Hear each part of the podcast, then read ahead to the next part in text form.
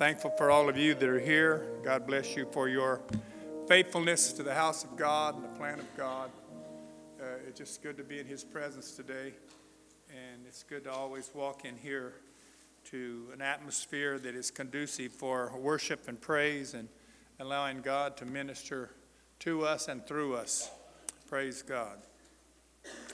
Uh, I mentioned it last week, but we've had this fall series of lessons that I am uh, talking to you about. We've missed a whole lot of them because of part, part of the time I've been out of town and part of the time we've had guest speakers here. We missed a lot of them, but uh, the whole fall session has been about godly leadership. Uh, and we've missed a lot of the lessons. Uh, we've had uh, let me just read to you what some of the lessons have been that we've had. Uh, it was God places leadership in our lives. God's plan is better, impatient leadership, the heart of a leader, the leadership in submission, leadership in respect, leadership in peacemaking, leadership in grace, leadership and God's blessings, leadership in God's voice. Last week I talked to you about leadership and unselfish servanthood. And this week is on leadership and transition. And uh, I thought when I was looking at this lesson, uh, and I read some of the stories and some of the words that were spoken in this particular lesson, and I'm once again impressed with the understanding the fact of what human nature is.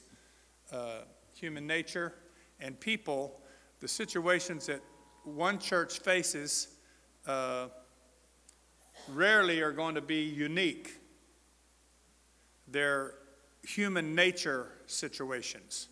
And when you deal with people, uh, you're going to find what you face, the problems you face, and sometimes you think, oh, my situation is very unique and nobody's been through, but uh, it's probably not going to be true.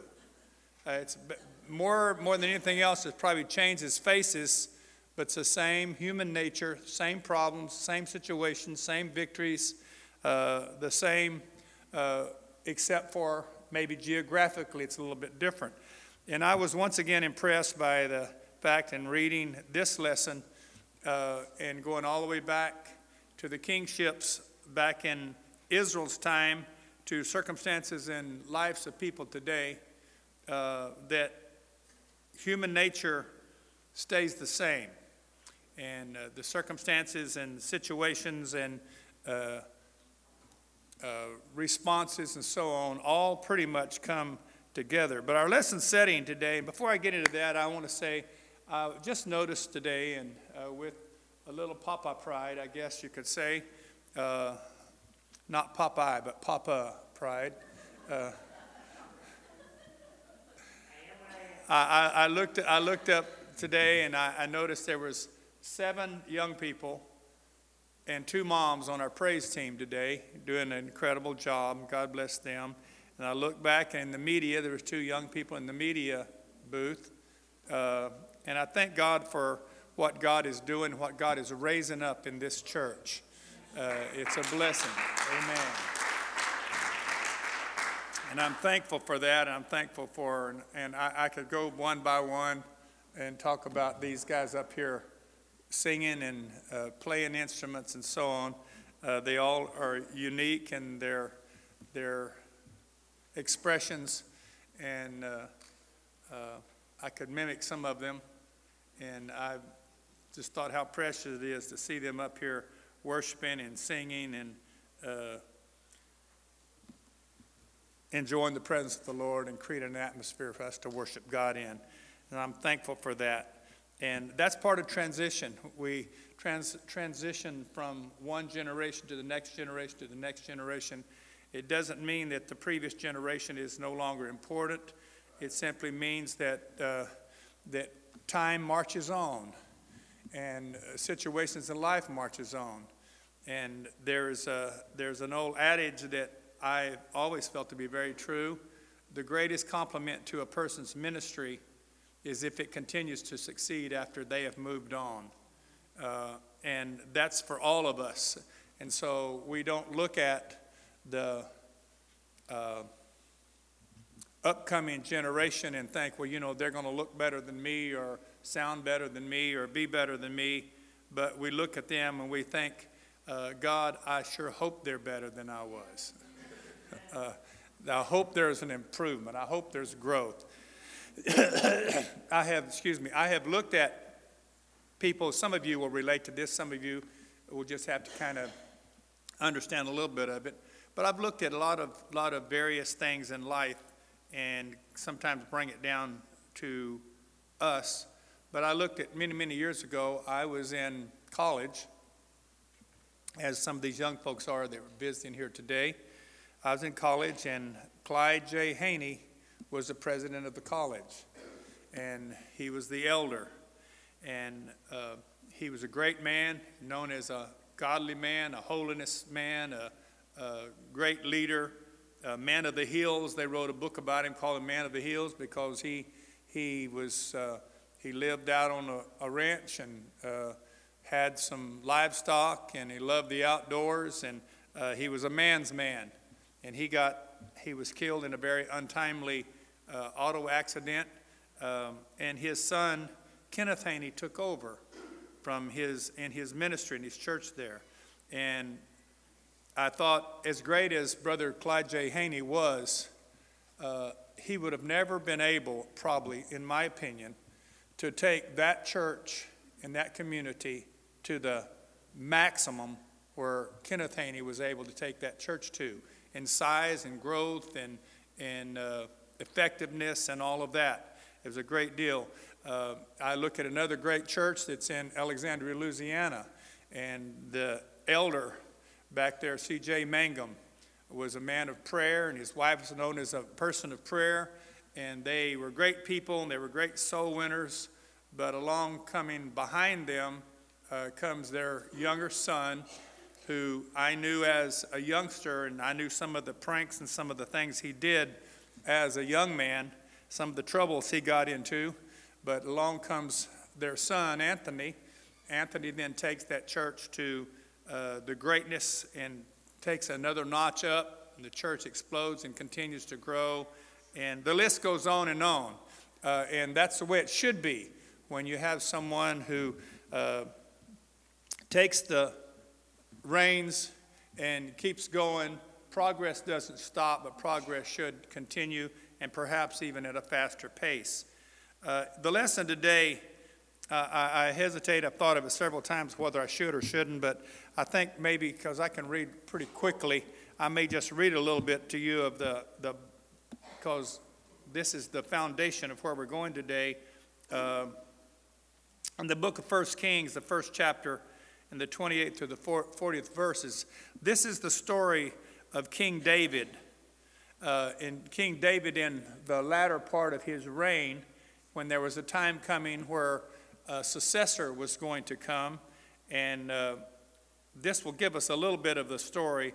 Then King David answered and said, Call me Bathsheba.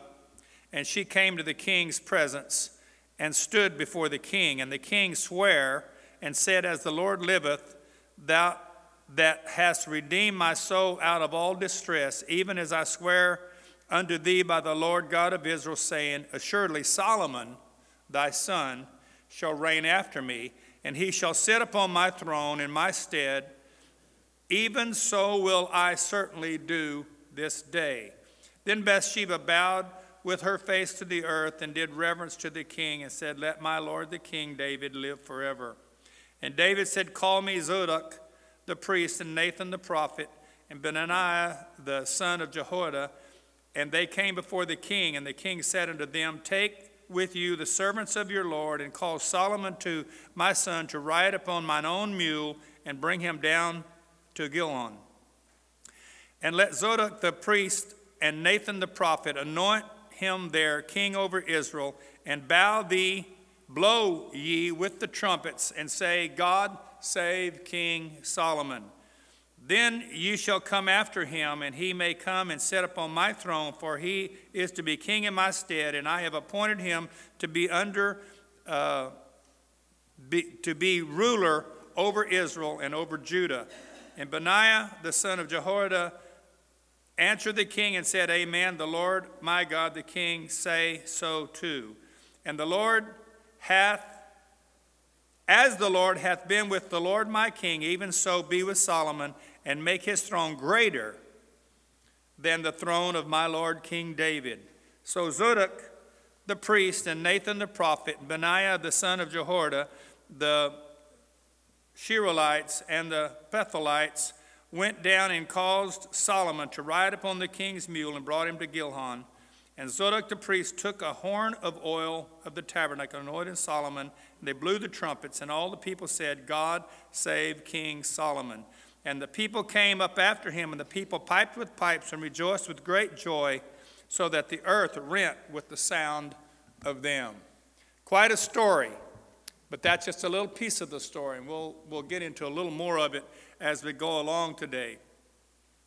But uh, I wish, when I thought of this lesson today, I thought, well, I wish every member uh, of Abundant Life Center could be here today. And I may bomb and not make sense before it's over with, but uh, what the lesson's about and what's in my heart today to share with you, I wish every one of the members of Abundant Life Center could hear today because we are in and have been and are completing basically transition.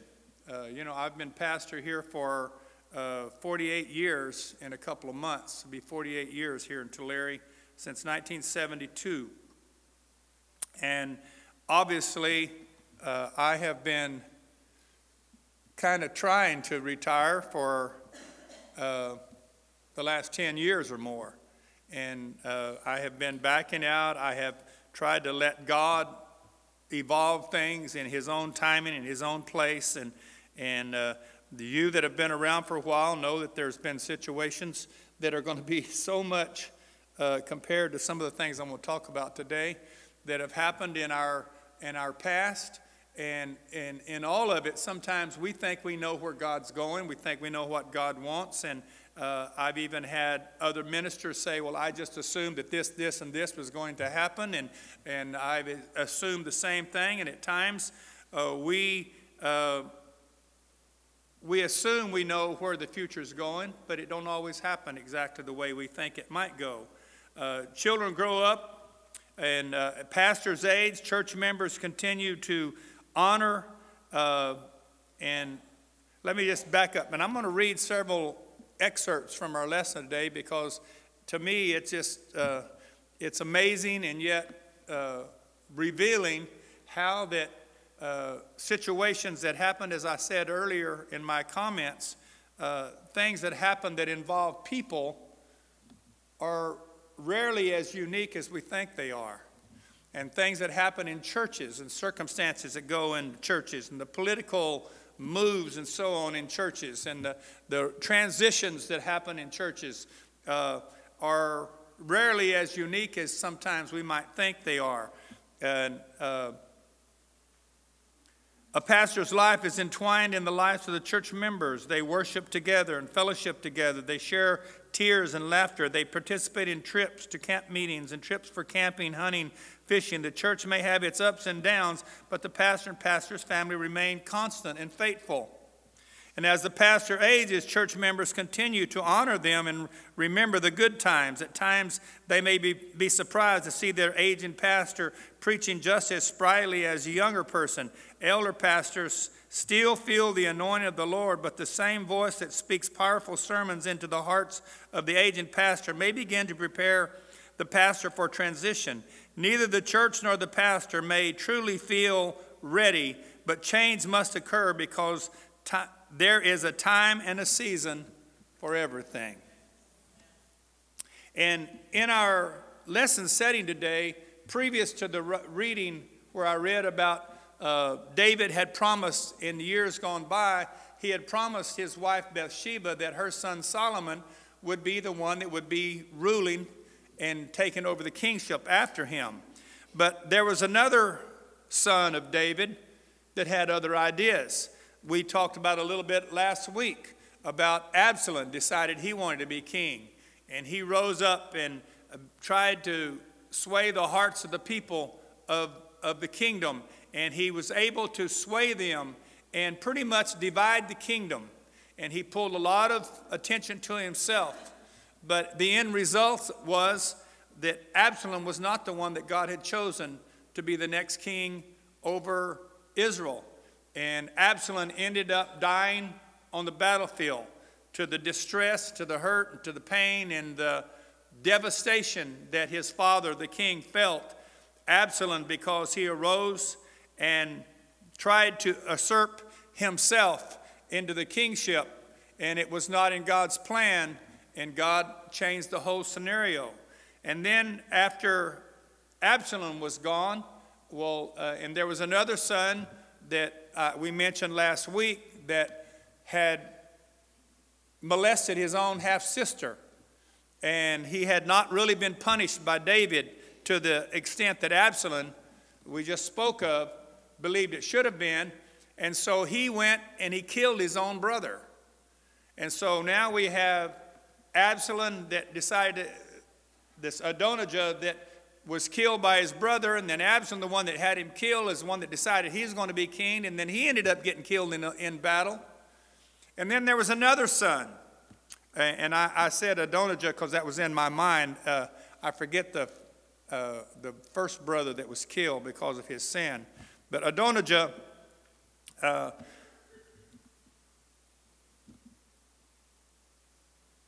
was one of David's other sons. And he decided, after Absalom's gone, that he was likely positioned and likely should be the heir to the throne. And so he began to do a whole lot of what Jonathan did. He began to, uh, not Jonathan, what Absalom did. He began to prepare himself, and the Bible says, and David entered the final stages of his life. His son Adonijah prepared to become the new king. Who, who prepared him? He began to prepare himself. He just assumed this is going to be what's going to happen. After the death of his brother Amnon and Absalom, he viewed himself as the rightful heir to the throne. He shrewdly sought out political connections to support his claim to be the th- to the throne by, by garnering support of David's general Joab and the high priest Abiathar. He got the military leader and he got the main priest that he began to get them to his side to get what I'm talking about Abiathar, or excuse me, Adonijah. However, he did not have the support of everyone in the kingdom. Most importantly, God had not sanctioned his rule as king. Nathan the prophet spoke up, and before the situation could completely get out of control, the prophet Nathan sprang into action. As a young prophet, Nathan had found himself confronting David about his sin with Bathsheba. And although David had sinned, the prophet still recognized David as the rightful king. When Nathan had rebuked David for his adultery with Bathsheba, Nathan likely had no idea that David and Bathsheba would one day have a son whom God would choose to sit on the throne. The situation seemed impossible, but the Lord chose to honor his covenant with David despite the king's failure. As David neared his death, Nathan needed to speak to the king to ensure there would be a proper succession. Nathan was a wise man, and rather than going straight forward and telling King David exactly how it should be. He knew that, as all of us men know, that a wife has tremendous power and persuasion ability over their husband. And so the prophet went to Bathsheba, and the wise and clever Nathan did not immediately seek an audience with the king. His provisions, previous dealings with David, he had learned to be shrewd.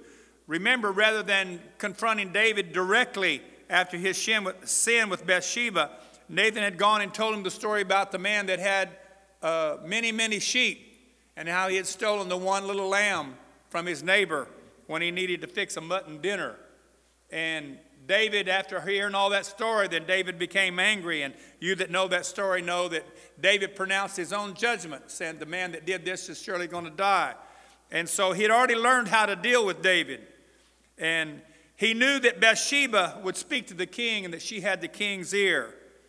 And so the man of God went to her, and Bathsheba and uh, talked to her about speaking with David. Once Adonijah became king, Bathsheba and Nathan feared that the new monarch would wipe out anyone that would have been a, th- a threat to his throne. That meant that Solomon and Bathsheba would probably be killed because they would have been a threat to Adonijah's reign. Solomon and Bathsheba should be at the top of his hit list. What the life of her son, with the life of her son at stake and her own life in jeopardy, Bathsheba approached King David.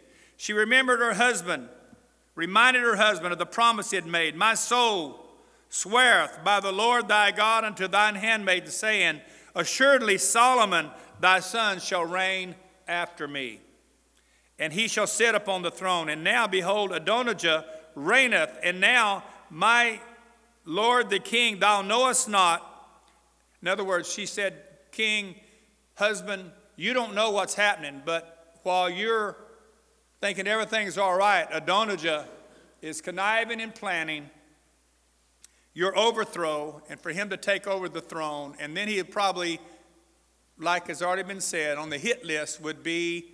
Uh, and so now, behold, Adonijah reigneth, and now, my lord the king, thou knowest it not. And he has slain oxen and fat cattle and sheep in abundance, and hath called all the sons of the king uh, the priest and Joab the captain of the host, but Solomon thy son has he not called.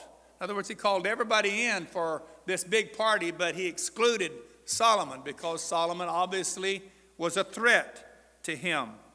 She pleaded with the king to help him realize the seriousness of the situation. And thou, my lord, she said, O king, the eyes of all Israel are upon thee, and thou shouldest tell them who shall sit on the throne? In other words, she said, It's time for you to step up and speak and allow the people to know who shall be the next king over him. Otherwise, it shall come to pass that when the Lord the king shall sleep with his fathers, when you passes away, that I and my son Solomon will be counted as offenders. Uh, I already called them, they would be simply feel like they were a threat. Nathan counseled David, perhaps worried about kings, the king's advanced years and memory, Bathsheba, and Nathan planned for the prophet to come in afterwards and confirm the words of the first lady of Israel. Nathan appeared on the scene and questioned whether the actions of Adonijah coincided with the king's wishes. Nathan also recognized the political nature of the situation and gathered allies.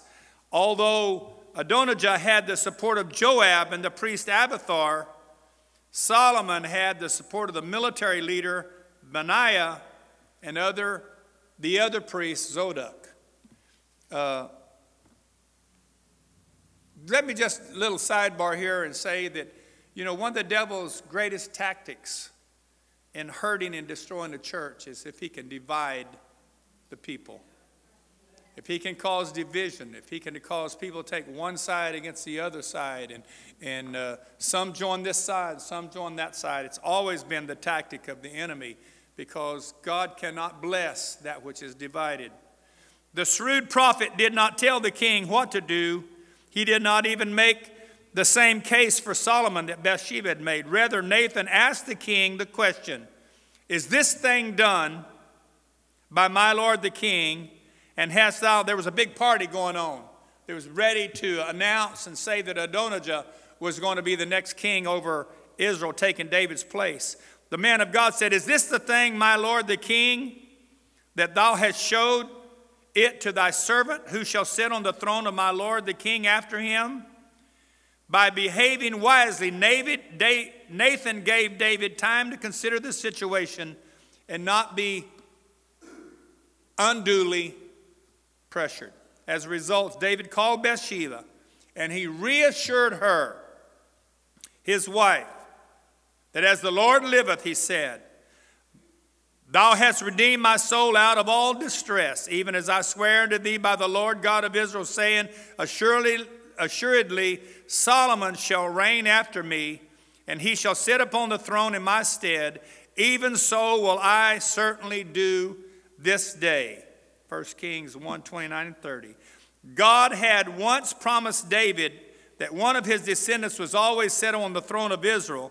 The promise was not in doubt, but the specifics were in question.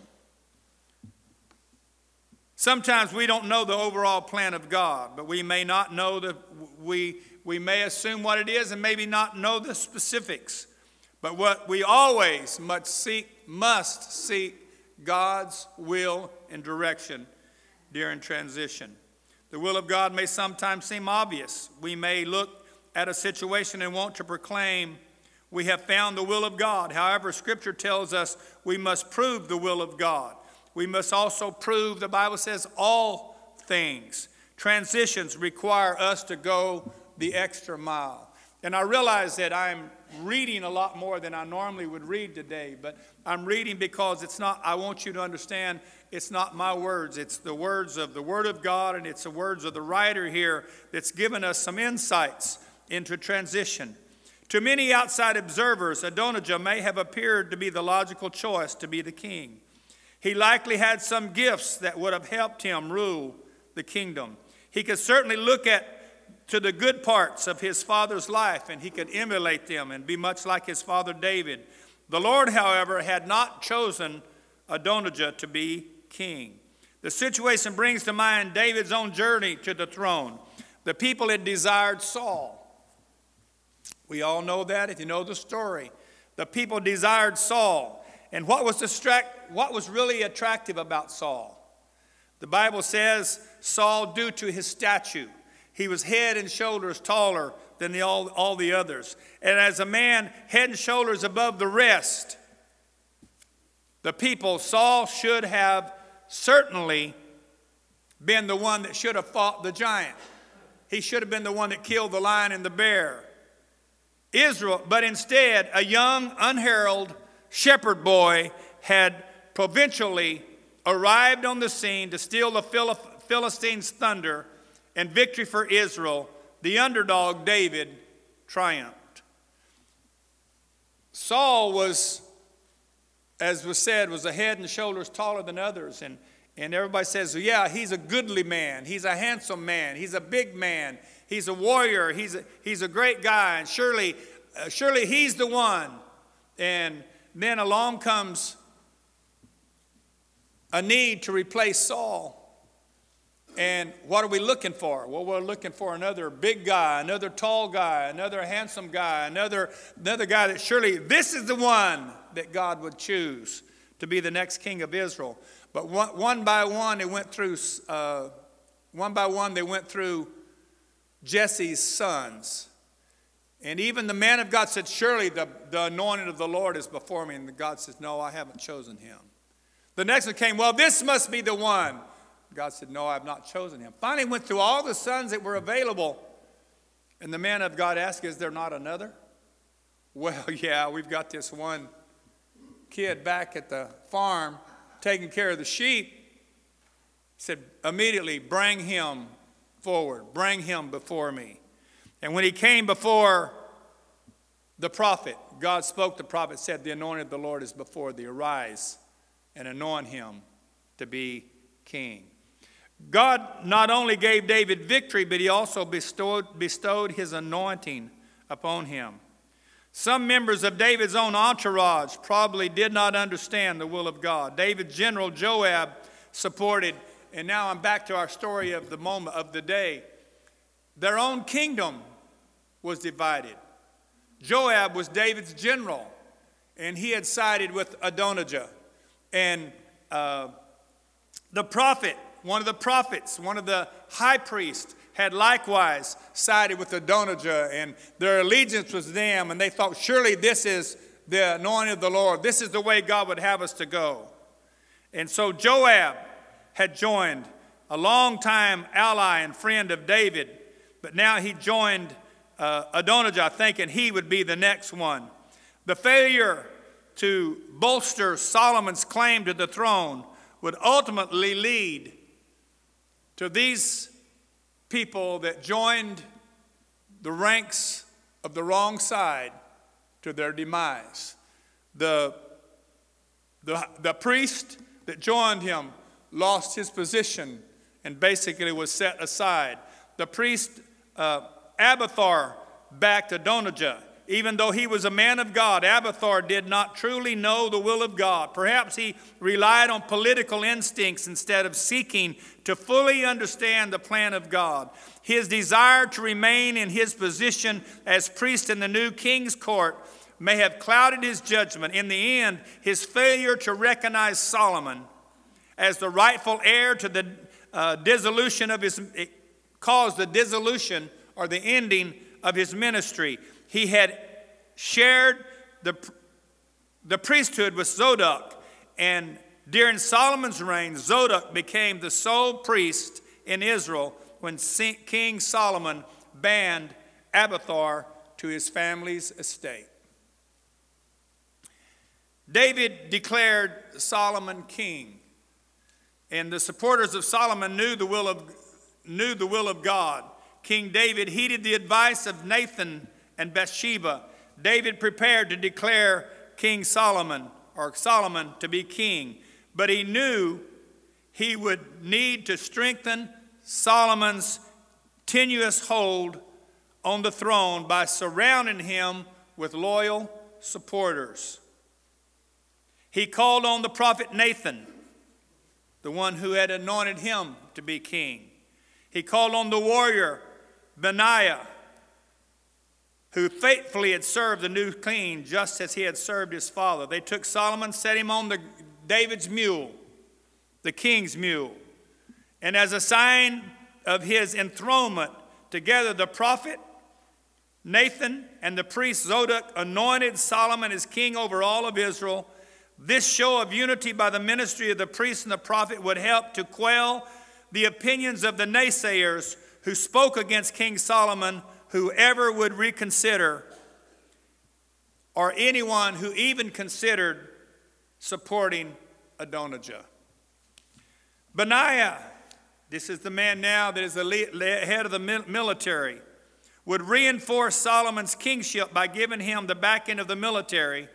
This support would be crucial since David's own general, Joab, had the respect of the troops Benaiah, however, had his own claims to fame that showed his military prowess.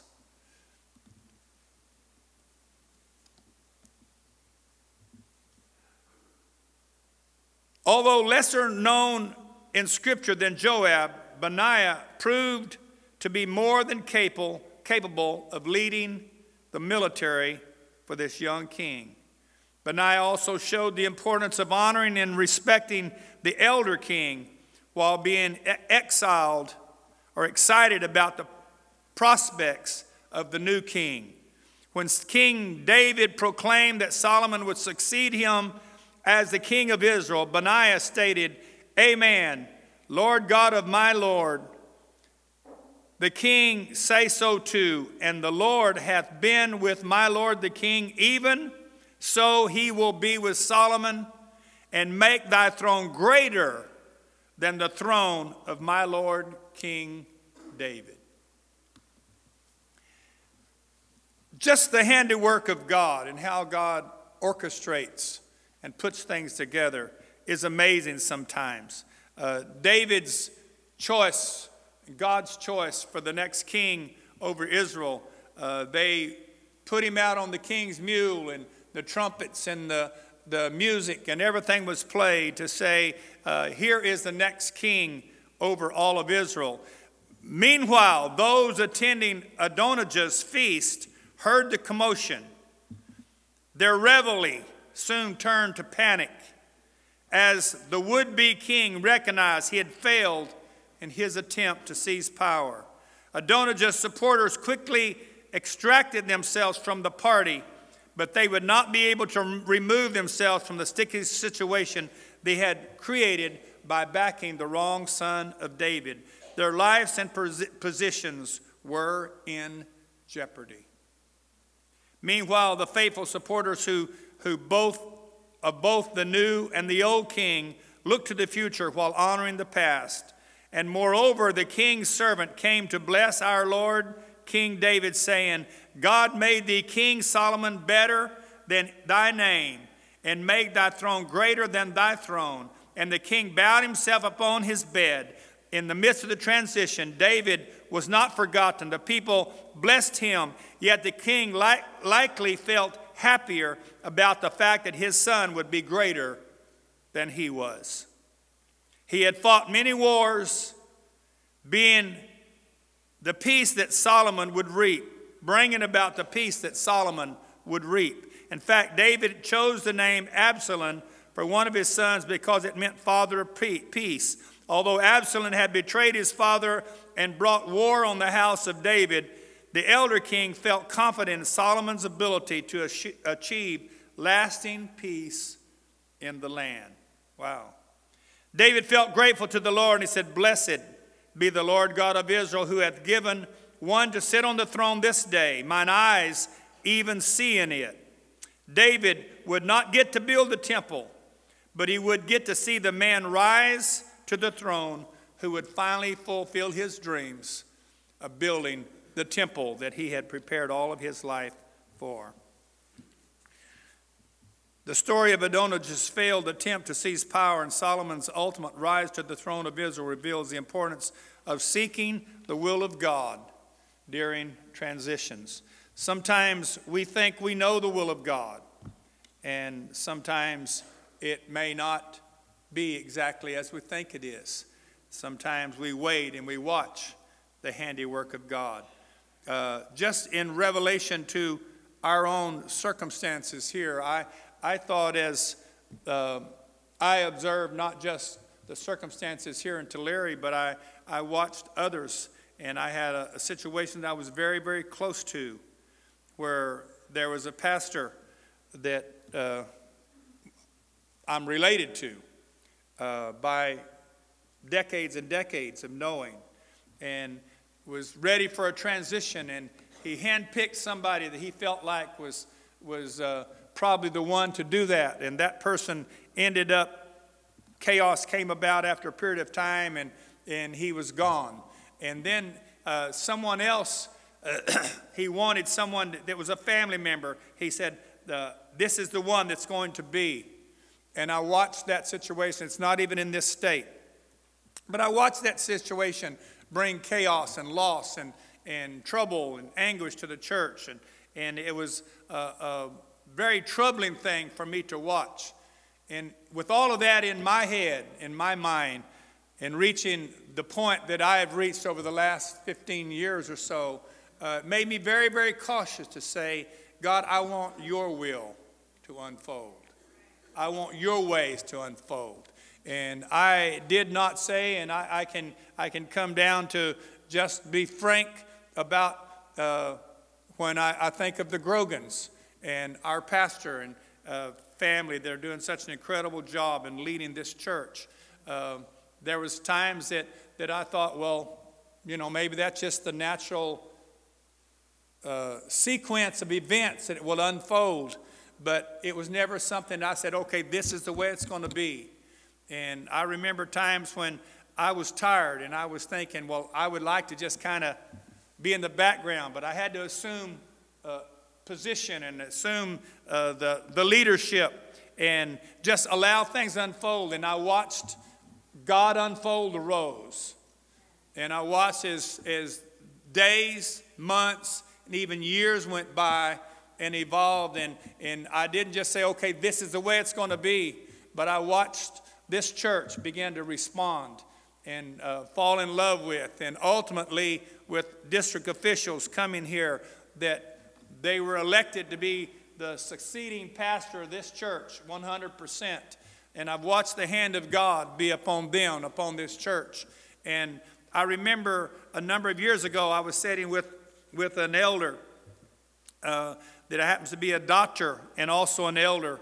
And uh, he said something to me at that point that uh, was kind of difficult for me to fathom at the time because it was so far from my thinking. But he basically told me this 20 years ago, approximately, somewhere in that 18 to 20 years ago that he felt like that, that uh, Mickey Grogan was the one that was probably going to end up pastoring this church. I had another elder, uh, an evangelist that has come here oftentimes and blessed us, and he goes all over the world and he has a prophetic ministry. He told me at one point, he said, I knew many, many years ago that this was the direction that this was going to and he said you can ask my wife. I told my wife years ago this is the direction that was going to go for this church. And during that particular frame of mind my own thinking was completely somewhere else. But god unfolds the rose and sometimes when we allow it to happen we don't always understand. We don't always know how god because god sees not just today but he sees tomorrow and he sees the future. And we watch god unfold the rose in our lives. Uh, the, in considering the events that took place in Israel, some of the readers may need to be reminded that Solomon had yet to pray for or be granted the wisdom that made him very famous. At the time of Solomon's, we, we think of Solomon today, and who was Solomon? In a sentence, who was he? Does anybody follow what I'm saying? What is he best known for? Wisdom, thank you. Uh, he had granted, and he's known as the wisest man on the face of the earth. Uh, but at this point, that all these decisions were being made, he was still a kid. He was still unfulfilled. He had not made that fateful decision that day when when he pleased God and God said, just ask for anything you want, he could have asked for riches. He could have asked for our houses. He could have asked for beautiful wives. He could have asked for, but he said, I just want wisdom to lead my people. That's all he wanted. And because he asked for, not selfishly for himself and for the things that he wanted, Solomon asked for wisdom to lead the people of God. And after that, he made those decisions, some that we're aware of, like when one, the two women that one uh, laid on her child, a newborn child, and it died, and she stole the other one, and they were fighting over who was the mother. He said, someone, he said, just bring a soldier come. He said, give me a sword. I'm going to cut him in half, and you're going to get half, and you get half, and that way uh, you'll both be happy. And the mother who had stolen the child was willing to take half. But the true mother said, Oh, no, no, no, no, no. Rather than cutting the hair, I would rather my child go with her than to, and Solomon said, Okay, I know who the mother is. And he gave the, that was the wisdom that Saul, Solomon had, but he had not reached that pinnacle. At this point, at that point in time, he was looked over.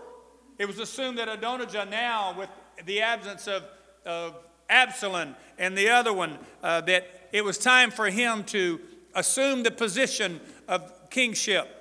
And it fell by the wayside because God had another plan.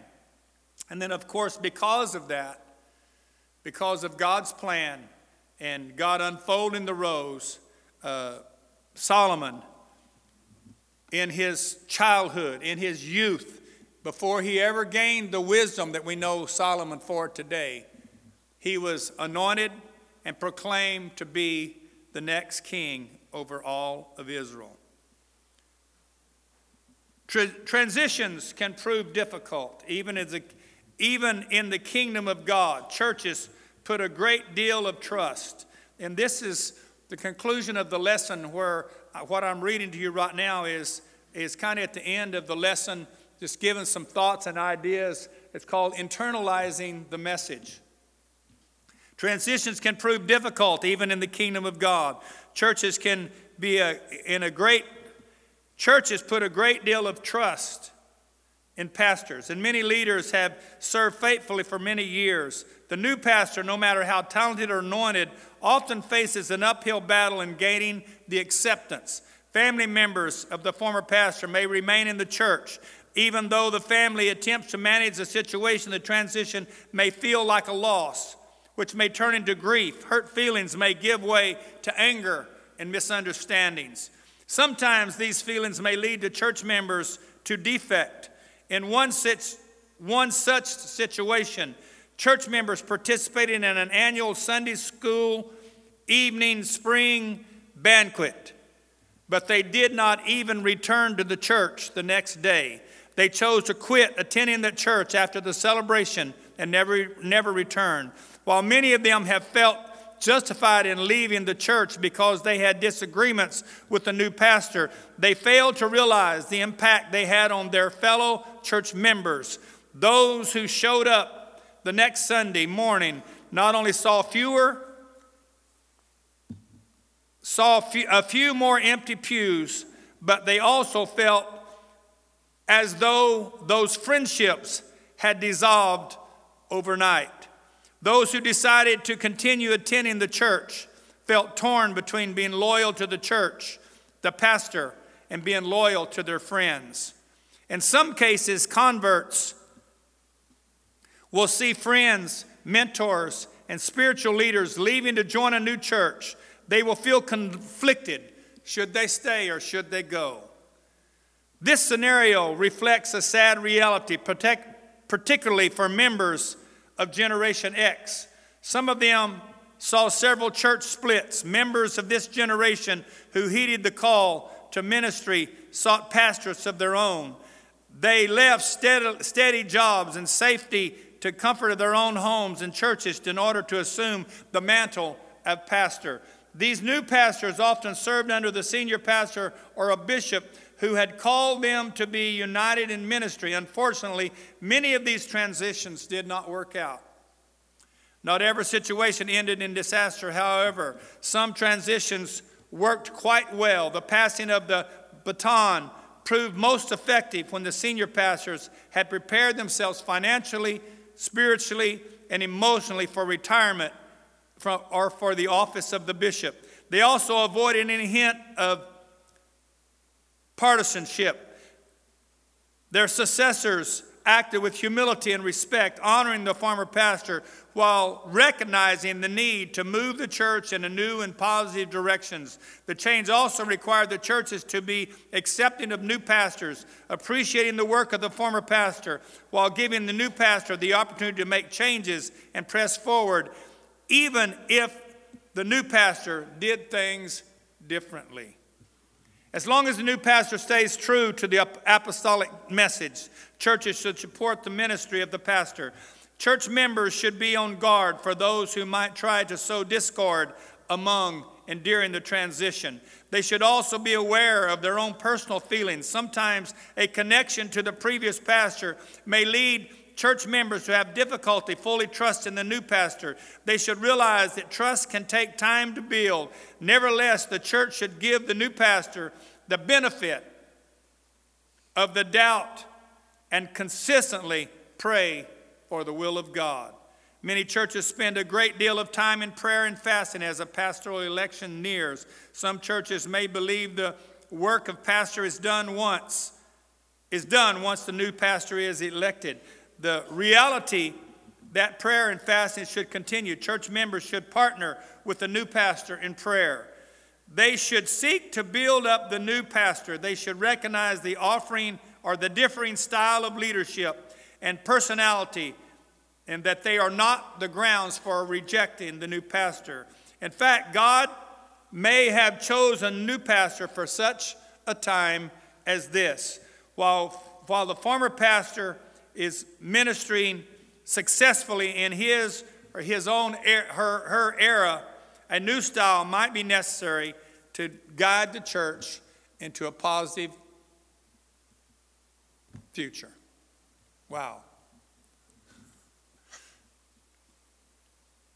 When I, when I went through this lesson, I, I just thought, you know, what a message that is amazing, again, as I said a little bit earlier it's amazing that uh, situations that there's you that have been around for a while, I'm sure heard all kinds of things in this that you can relate to in the events of the years, the last few years of this church. And to understand this is not some exclusive deal that's our own little situation, it's human nature. And the things that happen with people, and the things that happen with situations, and the things that happen with personalities uh, are are not unique in themselves. but it's part of human nature. We go all the way back to the story of David, and David's uh, almost was clueless according to what the man of God saw and what his wife Bathsheba saw, that they were things that were going undermining, that were going on, that he wasn't even aware of. Uh, and it was brought to his attention by the man of God and through the wife that there needed to be something established, that there was clear and decide, decideful direction for the future. And I could obviously comment a lot more, but I, I think this, this lesson and what I have read to you has the comments have are not really necessary. That the bottom line for Abundant Life Center is uh, I give honor to Pastor and Sister Grogan, and I appreciate the honor that they have given back to me. Uh, and I said it, I believe, last week that said in here just a few weeks ago on Pastor Appreciation Day. And I have been through that several different times where adoration and, and acclaim and, and compliments was given uh, almost, it seemed like some people were worried about that I might be feeling left out and I might be feeling like, you know, they're getting all this praise and, you know, all the years that I've been here and, and my name not coming up. And, and I want to say it once again that that is part of the transition. And I am absolutely, totally, 100% comfortable with this church taking the honor and the distinction and the praise and the respect uh, and following the man of God that God has orchestrated and brought to Abundant Life Center. And I in no way feel threatened. And I will t- assure you that Pastor Grogan has over and over and over again showed all the honor and all the respect that was due, that was coming toward me. And I have felt very, very honored, both my wife and I, by the Grogans. And they have my 100% support as godly leaders for this church family. And I'm so thankful for them. And I understand that. Go ahead, that's just fine. I said that primarily because I want you to understand that I'm very comfortable where I'm at. And I have said, even about me teaching here on Sunday mornings, that I serve at Pastor Grogan's discretion. And uh, I'm here today speaking to you because of him deciding that's what he wanted and that's what he felt was appropriate for this time. It can change in any moment, any time, in any week. And I'm very comfortable. Uh, I've often thought with various things that happen that there's so many other ways things could be done. And I have been blessed with an incredible church for a lot, a lot, a lot of years. I came here in 1972 and uh, there were some tough times in the ensuing years that followed. We started having a revival, and new people started coming in the church, and we were blessed, and we'd gain some and lose some, and we'd gain some more and lose some more, and, and but we had steady growth. It brought us all the way to the point of raising funds and being able to build this beautiful facility, and uh, it's a it's a it by itself is a um, to me a trophy in this community and for the name of Jesus Christ in this community. But along the way, this church has always honored and respected and given so much to Sister Abbott and I. And I am so thankful for all those years. And I've had enough acclaim and enough being put on a pedestal, enough of nice things said about me to last me for the rest of my life. And that's not to say that I want to be treated ugly, but I, want, I would say that I am very grateful and still for the honor and the respect. And uh, the title bishop is not a title that I acclaimed for. Uh, to me, Papa is probably more appropriate for me personally. And I understand the, the business of things, but uh, I'm very grateful for it. I'm very grateful for this church, and I'm grateful for the love that this church has shown to Pastor and Sister Grogan and to their family. And so, God bless you today. Uh, this is kind of uh, something that I didn't uh, cook up and plan to do today, but it just so happened that that's today's lesson that I just gave to you. And, uh, and this is a lesson that is shared all over the world with this particular thought. And you know what? It finds its place that it fits in situation after situation because, again, I say we're dealing with human nature. We're dealing with transition. We're dealing with things that, whether it's a transition from one king to the next king, or from one CEO to the next CEO, or uh, uh, somebody said it this way. Just in the last few days, I heard someone say politically, and it's talking about on the political front, which there's a lot of stuff there we don't want to get into. But uh, when the way one United States president does is one way, and the next one is going to do it somewhat different. And they were both my presidents, and one of them may choose to do it totally different. But sometimes when a new president comes in, uh, we've had in the big news, you that follow news recently, we had an ambassador that was released from her position. And there's some people raising all kinds of fuss about him relieving of an ambassador of her position until someone goes back and realizes that the previous president, President Obama, the day he took office, released every ambassador in the world and appointed all new ones for himself. It's just part of the transition. One person does it a little different, they have a different group around them. And you know, one of the amazing things that I, I see and that I even noticed today in seeing our the youngins up here leading worship and praise, and, and seven young people out of nine were up here, singles were up here leading worship and praise, and two up in the sound booths. So, nine young people leading here today, and I thought, you know, how beautiful it is that, you know, from one generation to another, and God, uh, sometimes when someone moves over, someone else steps up. If someone falls by the wayside, somebody else steps in that position. And sometimes there are talents and there are abilities sitting right here among us that we don't really recognize and know because someone else is shining. But when that person that's shining dulls or moves on, somebody else fills a spot, and we think, wow, uh, we, have, we have gone on trips before, like a few times we've taken a bus and like go to Arizona and take 30 ladies or 30 men or whatever the case may be, and or go to a camping trip, and all of a sudden new bonds are formed. People have sat and in the very same church and not really known somebody else, but were thrown in a bus for uh, hours and hours and hours, or thrown on a uh, maybe on a camping trip, sitting around a campfire, and find out, you know, I've got a lot in common with this guy or this gal, and new friendships are formed. And sometimes transition it's an opportunity for new folks to step up and stand tall and be effective and be a blessing for the kingdom of God. Let's stand.